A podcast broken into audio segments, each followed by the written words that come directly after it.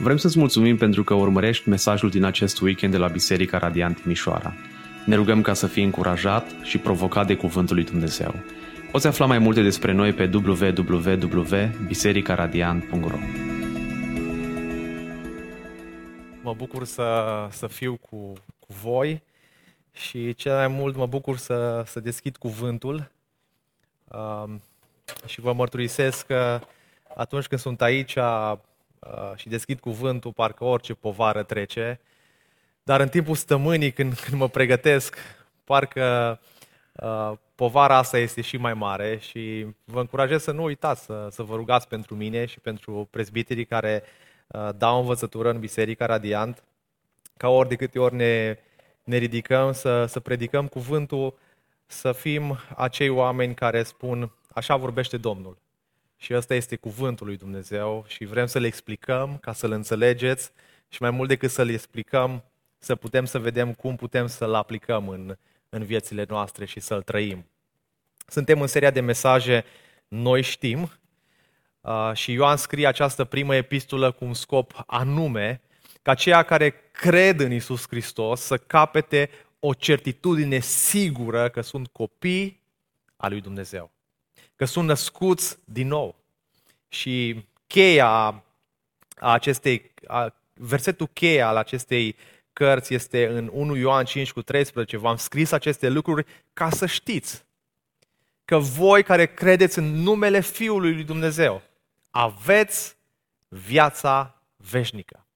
Și pentru a atinge acest scop, Ioan a prezentat mai multe dovezi sau caracteristici esențiale ale convertirii adevărate, ale nașterii din nou, prin care noi putem examina, ne putem examina viețile uh, prin care uh, putem să vedem autenticitatea nașterii din nou. Autenticitatea faptului că suntem copii al lui Dumnezeu. Iar un aspect esențial al autenticității că suntem născuți din Dumnezeu, că avem uh, mântuirea asigurată, este că umblăm în lumină. Și astăzi vorbim despre cum putem să umblăm în lumină. Și uh, ce înseamnă acest lucru. Uh, a umbla în lumină nu este o desăvârșire absolută, cum, cum ne gândim mulți dintre noi. Nu este o trăire impecabilă a vieții de credință și umblarea în lumină este mai degrabă un stil de viață uh, care este în acord cu voia lui Dumnezeu. Ioan 3 cu 19 spune și judecata este aceasta. Lumina a venit în lume, dar oamenii au iubit mai mult ce? Întunericul decât lumina. Pentru că faptele lor erau rele. Deci oricine face fapte rele, urăște lumina și nu vine la lumină ca să nu îi se dea în vileac faptele. Dar cel ce trăiește adevărul vine la lumină ca să fie ca să fie dezvăluite faptele, fiindcă sunt înfăptuite de Dumnezeu.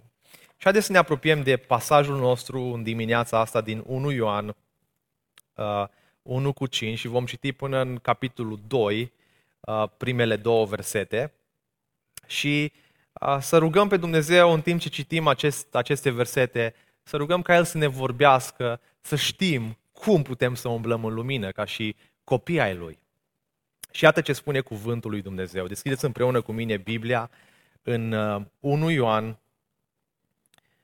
versetul 5. Duminica trecută ne-am uitat la primele patru versete. Astăzi o să ne uităm la următoarele versete din versetul 5 până la capitolul 2, uh, primele versete. Și iată ce spune cuvântul lui Dumnezeu. Și acesta este mesajul pe care l-am auzit de la El și pe care vi-l vestim. Dumnezeu este lumină și în El nu este nicio urmă de întunecime. Dacă spunem că avem părtășie cu El, dar umblăm în întuneric, mințim și nu trăim adevărul. Dacă însă umblăm în lumină, după cum El este în lumină, avem părtășie unii cu alții și sângele lui Isus, Fiul Său, ne curățește de orice păcat. Dacă zicem că nu avem păcat, ne ducem în rătăcire pe noi înșine și adevărul nu este noi. Dacă ne mărturisim păcatele, El este credincios și drept să ne ierte păcatele și să ne curățească de orice nedreptate. Dacă zicem că n-am păcătuit, îl facem mincinos și cuvântul lui nu este noi. Copilașii mei, vă scriu aceste lucruri ca să nu păcătuiți. Dar dacă cineva păcătuiește, avem la Tatăl un apărător, pe Iisus Hristos cel drept. El este jerfa de ispășire pentru păcatele noastre și nu numai pentru ale noastre, ci pentru ale întregii lumii. Amin. Haideți să ne rugăm. Doamne, mă smeresc înaintea Ta și recunosc că Tu ești cuvântul vieții, că Tu ai cuvântul pregătit pentru inimile noastre în dimineața asta. Și te rugăm, Doamne, în timp ce uh, ascultăm cuvântul Tău și în timp ce îl predic cuvântul Tău, Doamne, să ne deschizi inima să-L înțelegem, să ne deschizi mintea să înțelegem acest cuvânt. Doamne, mă rog pentru frații și surorile mele, mă rog să-i binecuvintez în înțelegerea cuvântului Tău. Mă rog ca Duhul Tău cel Sfânt, Doamne, să deschidă inima celor care nu Te cunosc pe Tine, celor care nu, nu înțeleg cuvântul Tău și nu Te cunosc cine ești, Doamne. Fă, Doamne, ca Evanghelia Ta să pătrundă adânc în inima lor și să le deschizi ochii să Te vadă, mintea să Te înțeleagă și să Te urmeze cu toată inima. Te rog toate aceste lucruri. În numele Domnului Iisus Hristos, vorbește, Doamne, că șrobii tăi ascultă. Amin. Cum putem să umblăm în lumină?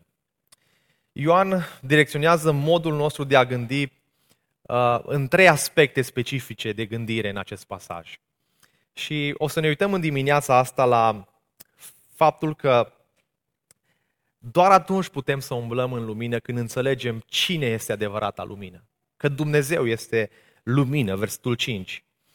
Uh, și apoi o să ne uităm în al doilea rând uh, la faptul că dacă vrem să umblăm în lumină, trebuie să ne ferim de întuneric, de a umbla în întuneric.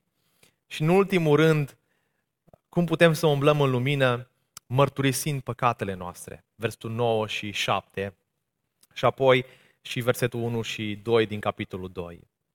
Hai să ne uităm la primul aspect pe care Ioan îl menționează. Dacă vrei să umbli în lumină, trebuie să înțelegi că Dumnezeu este lumină. Și Ioan trece la introducerea despre sursa și autoritatea învățăturii sale, din versetele 1 și 4, uh, la primul său punct principal, esențial. Și acesta este mesajul pe care l-am auzit de la el și pe care vi-l vestim. Ioan dorește să clarifice în versetele uh, de la început că informațiile sunt de la Isus, că acest mesaj este de la Isus. În contrast cu învățătorii falși, Ioan spune cu alte cuvinte, mesajul acesta nu l-am scos noi din inteligența noastră. Mesajul acesta nu e ce am înțeles noi uh, din Scriptură. Mesajul acesta l-am auzit din gura lui Isus. L-am auzit cu urechile noastre. Și nu doar că l-am auzit, noi vi-l și vestim. Acesta este mesajul pe care l-am auzit de la el și pe care vi-l vestim. Care este acest mesaj? Că Dumnezeu este lumină. Ce înseamnă faptul că Dumnezeu este lumină? Și această înțelegere um, a faptului că Dumnezeu este lumină devine chiar mai evidentă când luăm în considerare contextul istoric. Contextul istoric, așa cum l-am auzit și duminica trecută, biserica din acea vreme a ajuns sub influența învățăturii false, care mai târziu s-a transformat într-una dintre cea, cele mai mari rezii cu care s-a confruntat biserica, și anume gnosticismul. Gnosticismul, uh, după cum am menționat deja pe scurt și duminica trecută, agnosticii aveau două convingeri primare referitoare la Hristos și creștinism. Și aceste idei îl îngrijorau pe Ioan cel mai mult. În primul rând, gnosticii nu credeau că Iisus Hristos a venit în trup. Și în al doilea rând, ei nu credeau că păcatul este real sau uh, existent la nivel spiritual. Așa că în final, ei negau păcatul, sau mai bine zis, negau natura păcătoasă transmisă de la Adam către toți oamenii la nivel de Duh. Credeau că orice fel de păcat sau pofte, fie ele păcate sexuale sau alte dependențe, apar doar în lumea fizică, iar Duhul nu sunt afectate de aceste păcate.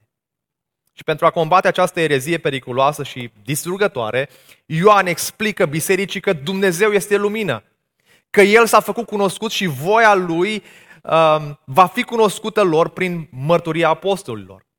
Și după primele trei versete din capitolul 1 despre a avea părtășie cu Dumnezeu, te aștepta ca Ioan să spună, pentru a avea părtășie cu Dumnezeu, trebuie să știi că El te iubește foarte mult. Dar nu asta spune Ioan.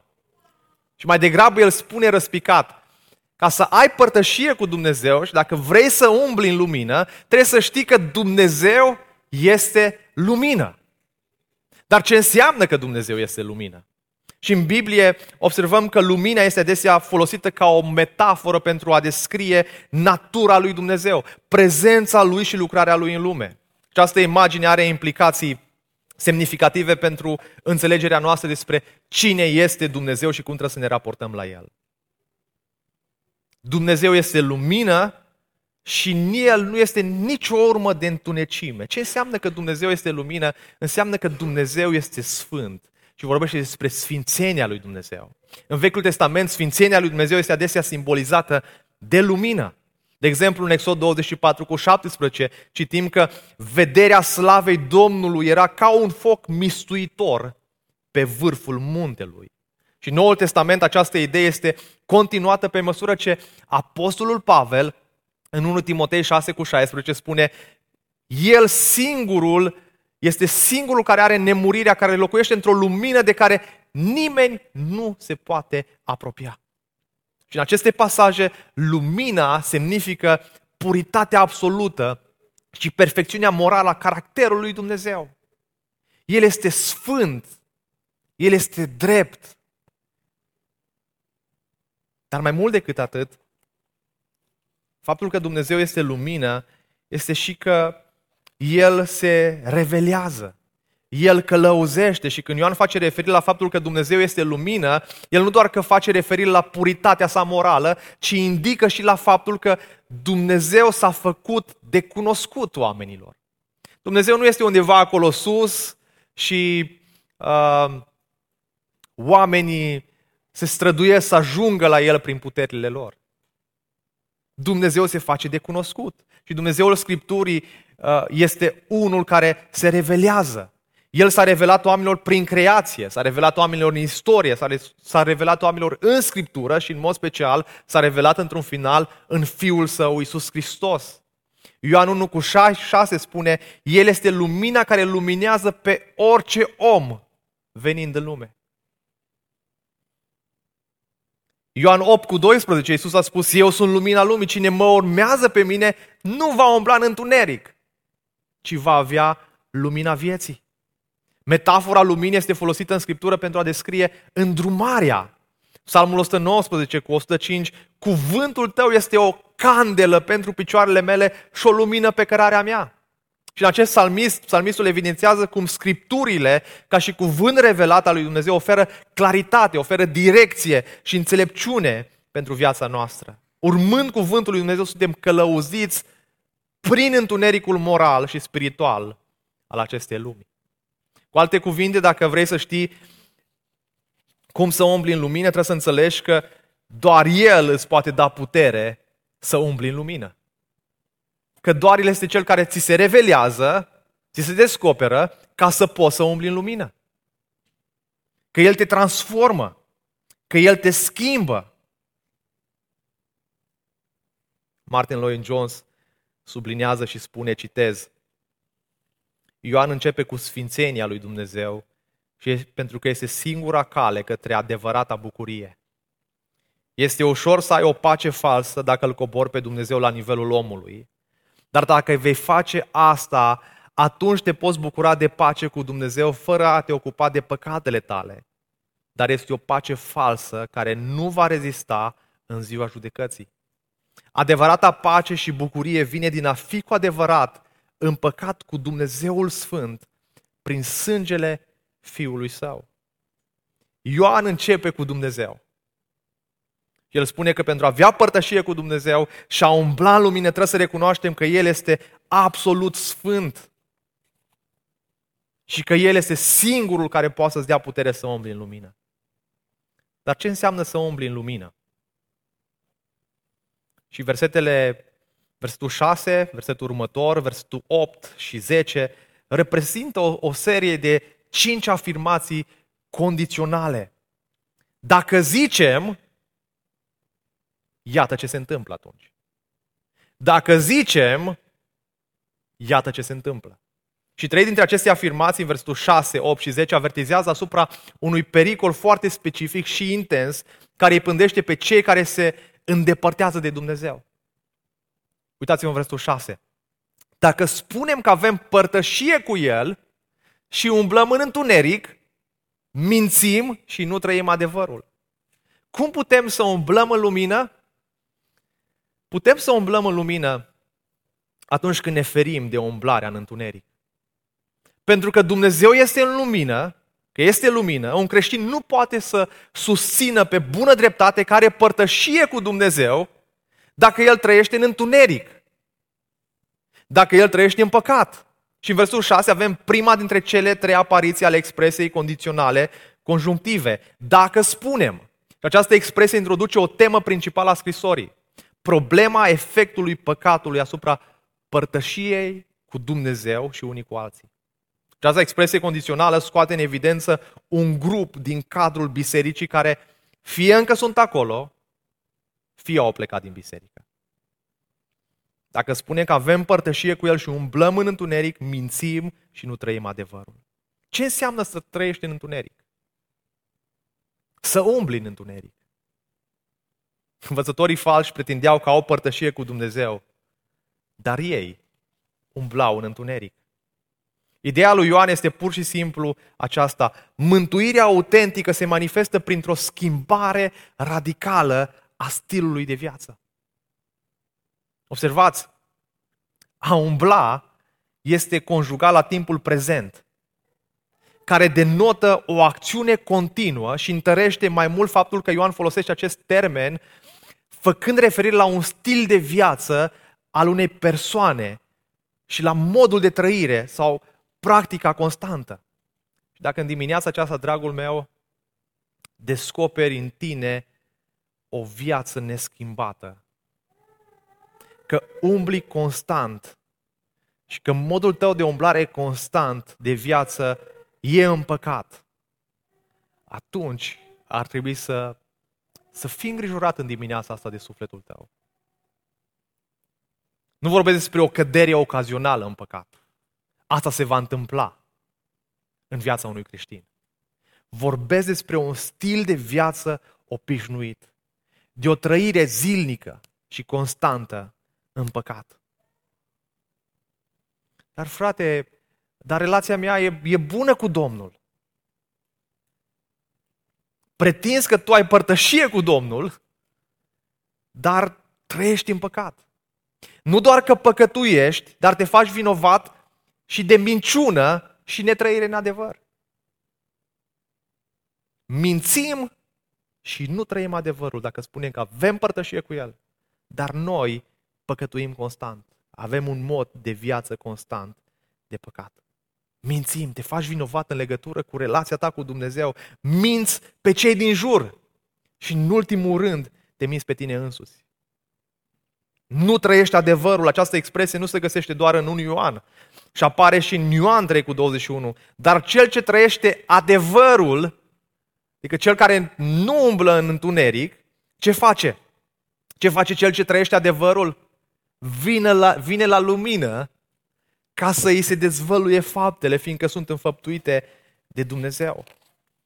Ceea ce sugerează aici în 1 Ioan a face adevărul înseamnă a trăi în lumina adevărului, ca să iasă la lumină faptele.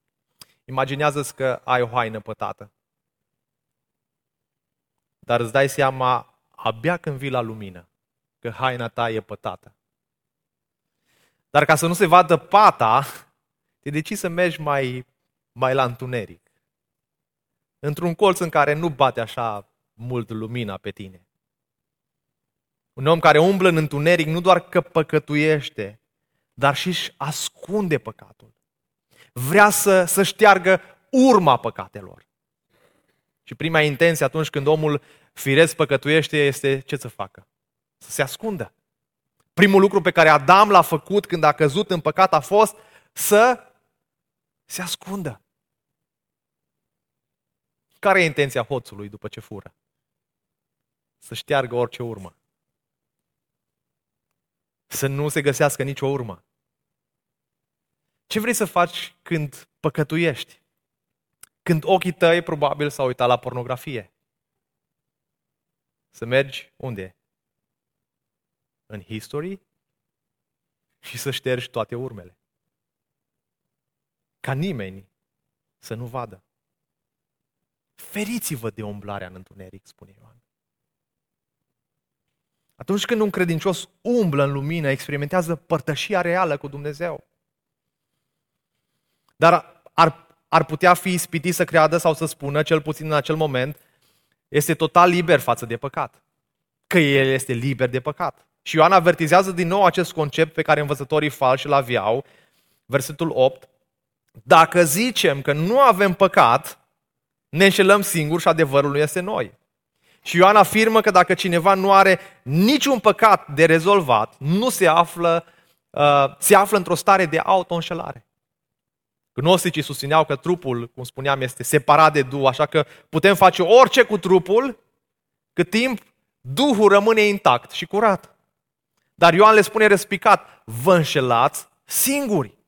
Unul ar putea să spună că umblă în lumină și sunt desăvârșiți în Hristos.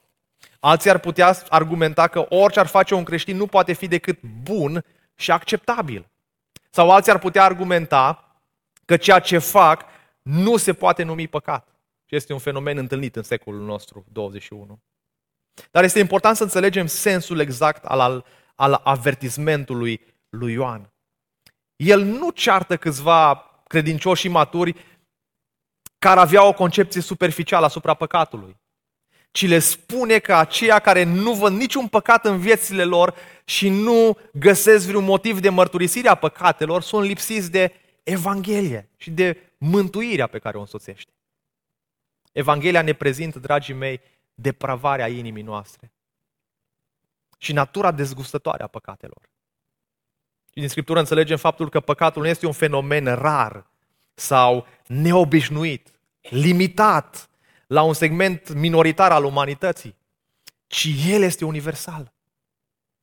Fiecare membru al rasei lui Adam i s-a alăturat în rebeliunea pe care aceasta a început-o. Și cei care neagă acest adevăr trebuie să nege mărturisirea Scripturii, a istoriei umane, a propriilor gânduri, cuvinte și acțiuni păcătoase. Dacă zicem că nu avem păcat, ne înșelăm singuri și adevărul nu este noi. Ne mințim. Și adevărul lui Dumnezeu nu este noi. Dar Apostolul Ioan merge și mai departe spunând că cei care neagă realitatea păcatului lor îl fac pe Dumnezeu mincinos și dovedesc astfel că n-au nicio relație cu el. Uitați-vă în versetul 10, dacă zicem că n-am păcătuit, îl face mincinos și cuvântul lui nu este în noi. Autojustificarea este o minciună. Omul care nu-și recunoaște păcatul se înșală, trăiește minciună, dar mai mult de atât au justificare aduce ofensă caracterului Dumnezeu. Și cum ne justificăm noi? Frate, nevasta e de vină. Am reacționat așa pentru că nevasta e de vină. A, nu știi tu ce bărbat am eu acasă. De aia am reacționat așa. Am păcătuit pentru că din cauza copiilor mei ne autojustificăm. În loc să spunem, am păcătuit. Pentru că inima mea este păcătoasă. Pentru că m-am născut în păcat. Dacă zicem că n-am păcătuit, îl facem mincinos pe Dumnezeu. Atacăm caracterul lui Dumnezeu. Cuvântul lui nu este noi. Universalitatea păcatului este una dintre cele mai evidente și mai consecvente teme care se găsește în Scriptură. Roman 3 cu 23. Toți au păcătuit și sunt lisiți de slava lui Dumnezeu. Iacov 3 cu 2. Toți greșim în multe feluri. Am putea spune Apostolul Pavel, cel mai sfânt om, de pe pământ, care uh, a făcut misiune, care a, a, a, a fost lângă Domnul Isus Hristos, unul dintre apostoli, el spune în Filipeni 3 cu 12, nu că am și primit deja aceasta sau că am și fost făcut deja desăvârșit, dar urmăresc să apuc premiul.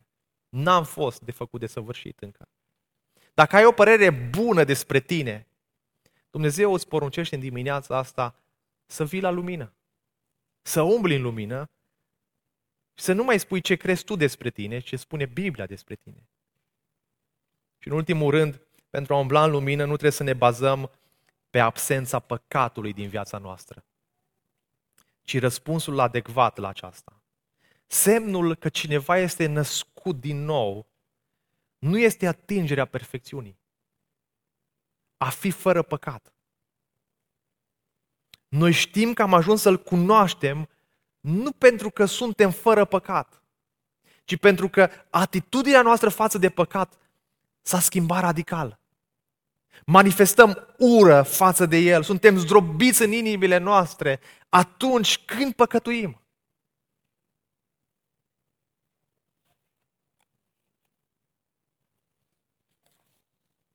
Umblarea în lumină, dragii mei, înseamnă mărturisirea păcatelor. Versul 9, dacă ne mărturisim păcatele, El este credincios și drept ca să ne ierte păcatele și să ne curățească de orice nelegiuire. De orice nelegiuire. Cel mai mare semn al convertirii adevărate constă în mărturisirea păcatului de către acea persoană. De aceea este important ca noi să descoperim ce înseamnă mai precis mărturisirea. Și cuvântul grecesc, homologeo, înseamnă humos, aceleași, și logos, cuvânt. Cu alte cuvinte, același cuvânt. Literal înseamnă a vorbi același lucru. A mărturisi înseamnă să fii de acord cu Dumnezeu că ai păcătuit, că am păcătuit și că păcatul nostru este grosolan, este hidos. O astfel de mărturisire este însoțită de o întristare a inimii. Chiar dacă viața credinciosului va fi marcată de o creștere în sfințenie și mare putere asupra păcatului, el nu va fi niciodată complet liber de influența acestuia până când va fi glorificat. Până când va pune mâinile pe piept până și cel mai matur credincios va păcătui. Jerry Bridges spunea, chiar și în zilele noastre cele mai sumbre, când vedem puțin progres în lupta cu păcatul, putem fi încrezători că Duhul Sfânt încă este la lucru noi. Este destul de posibil ca El chiar să folosească acel păcat, deși îl întristează, pentru a ne smeri și a ne face să strigăm către El cu un sentiment de dependență și mai mare. Ori de câte ori păcătuiești, indiferent când de mare sau mic ar fi păcatul, fii întotdeauna gata să recunoști și să mărturisești păcatul inimii tale. Nu știu dacă ați auzit rugăciuni de genul acesta. Doamne, dacă am greșit cu ceva, te rog să mă ierți. Fii sigur că ai greșit. Fii sigur că că ai păcătuit. Uh, la o conferință, uh, Moody uh, era cu mai mulți păstori și unul dintre păstori a spus, fraților, am ajuns de săvârșit, de 15 ani n-am mai păcătuit și dau slavă Domnului și într-o pauză Moody și-a luat cafeaua și intenționat a vărsat-o pe costumul fratelui. Și a început fratele să se mânie și să se supere și la un moment dat Moody i-a spus, s-a, s-a dus cu aia 15 ani. Dar de multe ori în rugăciunile noastre spunem, Doamne, dacă cumva ți-am greșit, fi specific atunci când mărturisești păcatul tău. Doamne, m-am uitat la ce nu trebuia. Și tu spui că e păcat lucrul acesta. Doamne, iartă-mă, am păcătuit împotriva ta. Doamne, mi-am provocat copilul la mânie. Și tu din nou scos la suprafață inima mea păcătoasă prin binecuvântarea pe care mi-ai dat-o. M-am mâniat. Doamne, iartă-mă. Doamne, îmi văd mândria mea în interacțiunea cu oamenii. Ai milă de mine, sunt păcătos, Doamne. Iartă-mă, te rog. Doamne, știi, săptămâna asta la muncă am spus jumătate de adevăr. Ca să, ca să dau bine. Doamne, jumătate de adevăr e păcat. Te rog, iartă-mă. Mărturisirea păcatelor, dragii mei, trebuie făcută specifică și cu încredere. El este credincios și drept. De aici vine încrederea noastră atunci când ne mărturisim păcatele. Că El este credincios și drept să ne ierte păcatele și să ne curățească de orice nelegiuire. Iertarea și curățirea pe care El le oferă sunt oferite pe baza caracterului Său. Dumnezeu rămâne credincios legământului Său și asta pentru că El este credincios și drept să ne ierte de orice nelegiuire. Dragul meu, nu există păcat prea mare pe care Hristos să nu îl poată ierta atunci când vii la El cu inima zdrobită și spui, Doamne, ai milă de mine păcătosul. Niciun păcat nu este prea greu pentru Hristos ca să-l poată ierta atunci când păcătosul se smerește și se pocăiește. Dar dacă umblăm în lumină, versetul 7, după cum El însuși este lumină, Trebuia să spună Ioan aici, avem părtășie cu Dumnezeu. Dar Ioan spune, avem părtășie unii cu alții și din nou spune, sângele lui Iisus Hristos, Fiul lui, ne curățește de orice păcat.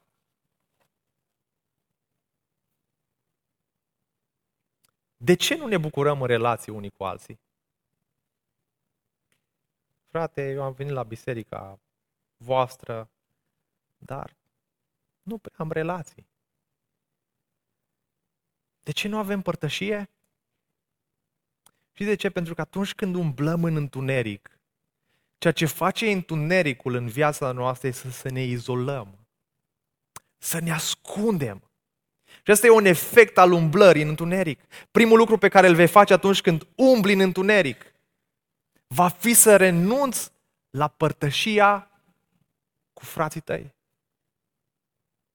De ce nu mai vii, frate, la biserică? Știi, frate, nu te-am văzut de mult la grupul mic, la biserică. Ce se întâmplă cu tine? Frate, sunt așa de ocupat. Nu am timp. Aș vrea, dar chiar, chiar sunt băgat în multe lucruri. Știi cum se răspunde Ioan dacă ar fi păstorul tău? Povești. Umbli în întuneric. Frate, dar, dar relația mea e foarte bună cu Domnul. Nu, nu mă înțelege greșit. Ioan ți-ar spune din nou, povești, frate. Dacă ai o relație bună cu Domnul, vei avea o relație bună cu ceilalți din trupul lui Hristos. Și invers, dacă ai o relație bună cu, cu frații tăi, vei avea o bună relație și cu Dumnezeu. Dar dacă umblăm în lumină după cum El însuși este lumină, avem părtășie unii cu alții. În mod similar, viața credinciosului este marcată de mărturisirea continuă a păcatelor. Începe la mântuire, când el își recunoaște păcatul înaintea lui Dumnezeu și cere iertare și curățire, dar el experimentează iertarea și curățirea continuă pe măsură ce continuă să-și mărturisească păcatele. Astfel, atunci când un credincios păcătuiește, el nu pierde iertarea și curățirea care a avut loc la mântuire. Dar nu o experimentează până când nu își mărturisește păcatul. Mărturisirea continuă a păcatului și experiența iertării și curățirii caracterizează pe cei care umblă în lumină. De aceea Ioan spune copilașilor, frați și surori, prieteni dragi, vă scriu aceste lucruri ca să nu păcătuiți. Dar, dacă cineva păcătuiește, avem o siguranță, avem o ancoră, avem o speranță, avem o nădejde, avem un mijlocitor. Avem la Tatăl un mijlocitor pe Iisus Hristos cel drept, care mijlocește pentru noi cu suspine negrăite și Duhul Sfânt care face lucrul acesta. Avem un mijlocitor care este Iisus Hristos cel drept. El este mijlocitor și drept, mijlocește la tronul Harului lui Dumnezeu. Dar El este jertfa de ispășire pentru păcatele noastre. Și nu numai pentru ale noastre, ci pentru ale întregii lumii. Cuvântul final al textului este că nu trebuie să păstrăm această evanghelie numai pentru noi. Ispășirea de păcate nu este numai pentru noi. Ideea lui Ioan de aici este de a sublinia amploarea harului lui Dumnezeu în jertfa lui Hristos. Și această amploare a jertfei lui se extinde în întreaga lume. Și cred că Ioan mențion, ă, intenționa să contracareze ereticii care pretindeau că cunoașterea mântuirii este exclusivă și secretă. Și este restrânsă la puțini luminați. În schimb, Ioan deschide ușa lumii întregi, ca și cum ar spune, Harul lui Dumnezeu este mult mai extins decât îți imaginezi. Jerfa lui Hristos nu este doar pentru cei puțini, nu este doar pentru evrei. Jerfa lui Isus Hristos este pentru întreaga lume. Oricine, oriunde, care se încrede în jertfa lui Isus Hristos pentru păcatul său, va fi mântuit. Dar mica fraza lui Ioan a stărit multe controverse teologice. Și nu vreau să stârnesc și eu controverse teologice în dimineața asta. Uh, le-ați auzit la cele cinci sola și nu ăsta e scopul uh, acestui pasaj. Dar Ioan nu vrea să spună că toate păcatele fiecărei persoane din întreaga lume au fost ispășite. Pentru că atunci fiecare persoană din lume ar fi mântuită. Și asta declară uh, universalismul. Un universalist crede că absolut toți oamenii vor merge în rai. Pentru el nu există iad. Toți oamenii merg în rai. Și în felul acesta trebuie să fim consecvenți. Dacă crezi că Isus a plătit pe deplin pedeapsa pentru toate păcatele tuturor oamenilor care au trăit vreodată, atunci trebuie să fii universalist. Și pentru a fi un universalist trebuie să ignori Scriptura, care spune foarte clar, Ioan 3 cu 16, fiindcă atât de mult a iubit Dumnezeu lumea, că a dat pe singurul lui Fiu pentru ca oricine, care sunt oricine? Toată lumea? Oricine care crede în El. Să nu piară, ci să aibă viață veșnică. Nu pare clar că Dumnezeu l-a dat pe Fiul Său la moarte pentru că a iubit lumea? A iubit pe cei care cred în El. Roman 3 cu 25, Dumnezeu l-a înfățișat ca jertfă de ispășire prin credința în sângele Lui, ca dovadă a dreptății sale, căci Dumnezeu în îngăduința sa trecuse cu vederea păcatele comise în trecut, pentru ca în vremea de acum să-și dovedească dreptatea, în așa fel încât El să fie drept și să-L îndreptățească totodată pe cine să-L îndreptățească? pe cel care crede în Isus Hristos. Scriptura este clară că mânia lui Dumnezeu rămâne asupra celor care nu ascultă de Isus. Ioan 3 cu 36, cel care crede în Fiul are viața veșnică, dar cel ce nu ascultă de Fiul nu va vedea viața, ci mânia lui Dumnezeu rămâne peste el. Acest cuvânt întregii lumii se referă la aleșii lui Dumnezeu din fiecare națiune, nu la fiecare persoană care a trăit vreodată. Apocalipsa 5 cu 9 afirmă că Isus a cumpărat pentru Dumnezeu cu sânge, cu sângele său, bărbați din orice seminție, din orice limbă, din orice popor și din orice neam. Nu ne spune că El a cumpărat toți oamenii din fiecare grup, ci pe unii din fiecare grup. Isus însuși nu s-a rugat pentru toată lumea, ci în mod specific pentru cei pe care i-a dat Tatăl. Ioan 17 cu 9 a exclus în mod specific lumea de la rugăciune și s-a rugat, pentru ei mă rog. Nu mă rog pentru lume, ci pentru aceea pe care mi-a dat, mi-ai dat tu. Pentru că sunt ai tăi. Probabil te întreb în dimineața asta, dar ce se întâmplă cu mine? Sunt eu alesul lui Dumnezeu? Dragul meu, aș vrea să pleci de aici încurajat. Că oricine își pune încrederea în Isus Hristos este mântuit. Că dacă și tu în dimineața asta spui, Doamne, ai milă de păcătosul, ai milă de mine păcătosul, El nu te respinge. Dacă vrei să știi dacă ești ales sau nu, te încurajez în dimineața asta să vii la El cu păcatele tale, să ți le mărturisești. Asta este un semn că ești ales de Dumnezeu, că îți mărturisești păcatele, că vii la El cu smerenie și cu pocăință. Și mă rog din toată inima să înțelegi că mesajul lui Ioan pentru noi astăzi este să nu păcătuiești. Este extraordinar de grav și teribil păcatul în ochii lui Dumnezeu. Dar dacă faci păcat, nu dispera. Pentru că ai un avocat. Și el este fiul, judecătorul. El este neprihănit și își face cazul și judecă pentru tine, nu pe baza perfecțiunii tale, nu pe baza faptelor tale bune, ci pe baza ispășirii sale. De aceea, în dimineața asta, te încurajez să nu îl restrângi pe Iisus numai pentru tine. Să nu te simți bine numai în bula ta, ci bazat pe acest cuvânt. Să mergem până la marginile pământului să facem ucenici. Să proclamăm Evanghelia Lui.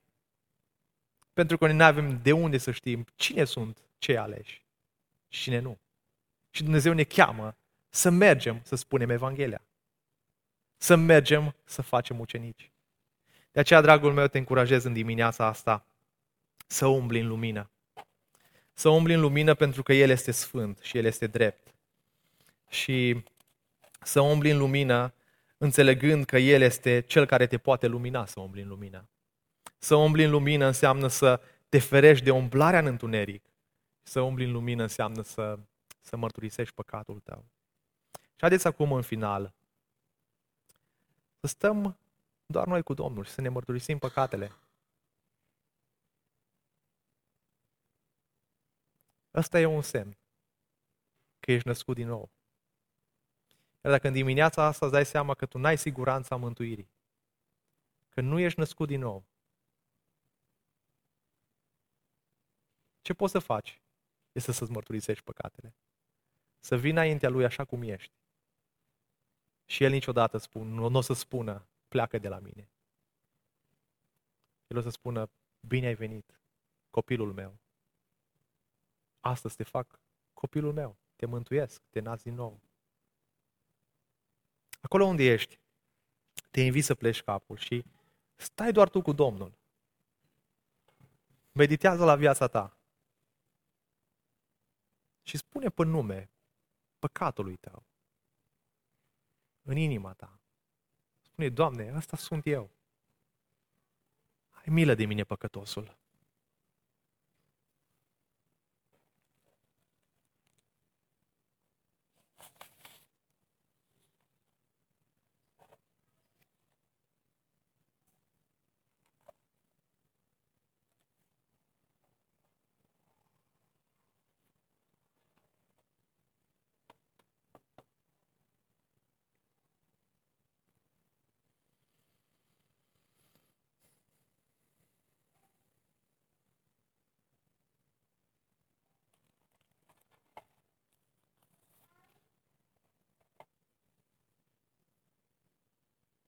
Doamne, îți mulțumim pentru speranța Evangheliei care ne este dată prin Domnul Isus Hristos.